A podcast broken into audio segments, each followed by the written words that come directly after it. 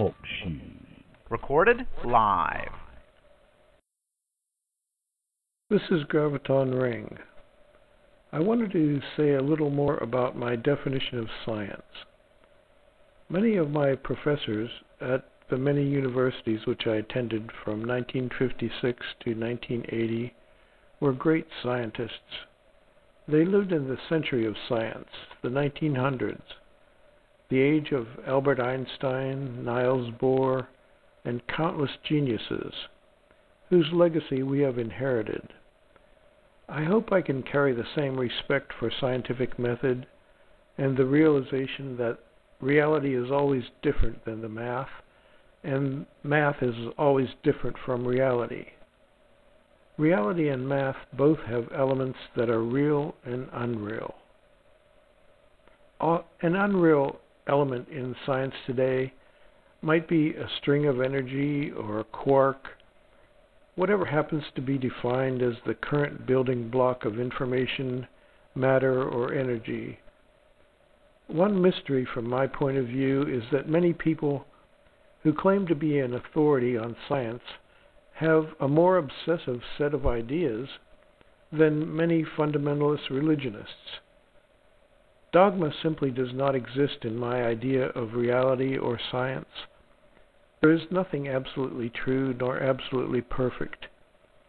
These are concepts that I think we humans use to prevent having to say that we just do not know why. Why anything exists at all, or why anything happens the way it happens. We just do not know the cause of existence.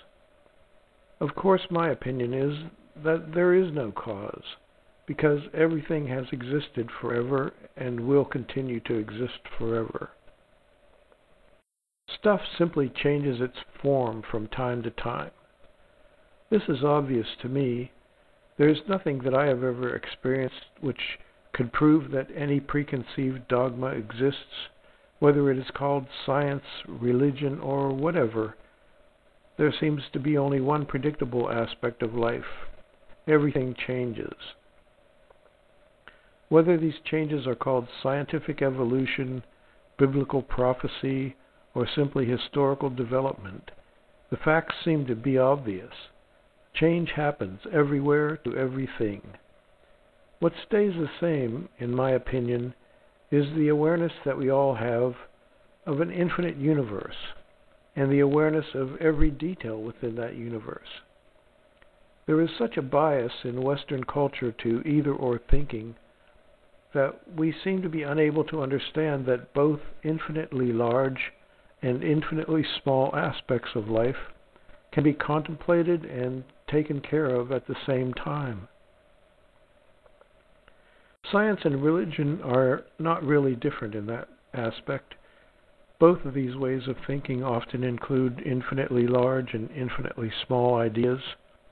No particular way of thinking has a complete and final proof of anything. In my opinion, there are always unanswered questions within any, within any discipline. This is why I admire Michelle Martin and her idea that the enemy of faith is not doubt, but the enemy of faith is certainty. The fact is, we do not know the cause of existence, nor do we know what will happen in the next nanosecond. Hopefully, we have faith in wellness. Wellness wellness, in my opinion, is a spiritual aspect of life. Our awareness of existence is the same as our spiritual existence. There are no mysteries to spiritual awareness, it simply is what it seems to be the understanding that an infinite universe exists.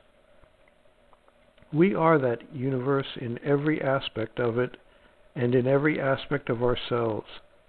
As Alan Watts said, we cannot separate ourselves from it in any way. Where else would we go?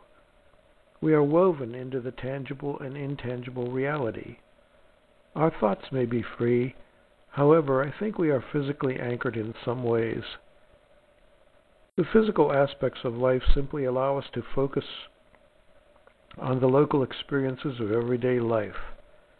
There is no reason to ignore the infinite universe in order to pay attention to everyday life nor any reason to ignore everyday life to pay attention to the infinite universe. They are woven together as well. As humans, or whatever you believe yourself to be, a spiritual entity or a soul created by your particular idea of a creator God, we are integrated into the entire experience of the infinite mind. I have no idea what the infinite mind is exactly. The experience and knowledge that we all gather and share from our everyday life might be our infinite mind. Many of my professors experienced and shared first-hand knowledge about their lives. One particular adventure which one of my professors saw in East Africa was a swarm of locusts, one mile wide, one half mile high, at the center and tapering off for about three or four miles in length. The swarm was moving through the Rift Valley. My professor remarked that there was nothing left in the trail of the swarm except tiny grains of sand. All the math and science in the world could not count the number of locusts in that swarm, nor the number of grains of sand in the desert. Reality cannot be measured with absolute perfection in math, science, nor with any perfect answers. Science is a template which can be used to estimate reality. However, in my opinion, reality never repeats itself nor pauses for anything. This idea is simply my own observation. Reality happens right here, right now. Science, religion, or any set of knowledge is about past events which do not even exist anymore. The past is a fantasy, an illusion, which I think allows us humans to feel some comfort and connection to each other and to the whole reality. I'm not saying that fantasy and illusion are evil nor even useless. On the contrary, I believe that fantasy and illusion are simply ways that we entertain ourselves. I am a Star Trek fan and a Gene Roddenberry wannabe. My movie script is pure fantasy, an idea that I have had for a long time that we are stuck in our physical existence. Our spiritual experiences are integrated into our physical existence. However, for some reason we seem to think that we can only experience one or the other at different times. I think we experience both our spiritual and physical existence at the same time all the time.